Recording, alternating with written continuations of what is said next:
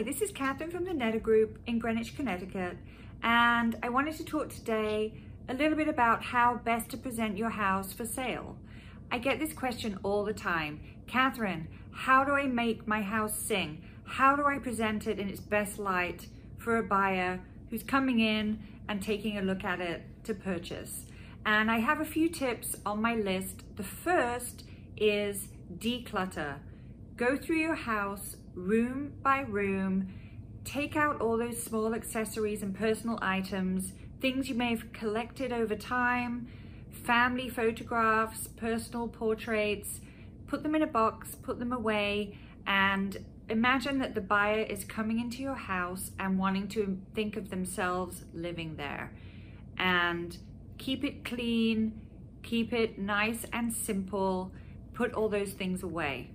Talking of clean, definitely important to have your house sparkling.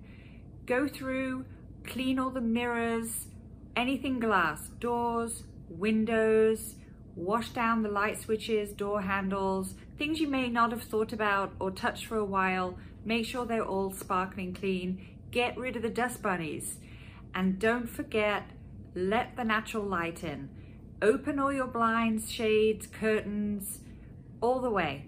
Natural light is everything and light and bright, that's what we want to see when we're going into a home for the first time.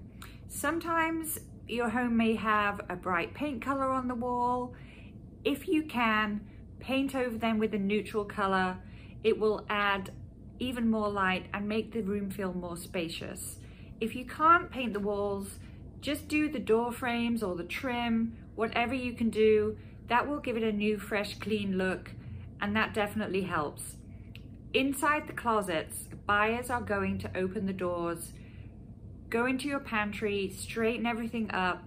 In your closets, in your bedrooms or your guest bedrooms, take anything that you don't need, you're not using, take it, give it away, donate it to charity, or put it away in a box somewhere else so that there's space in the closet any open shelving or half an open shelf even will create the feeling of space.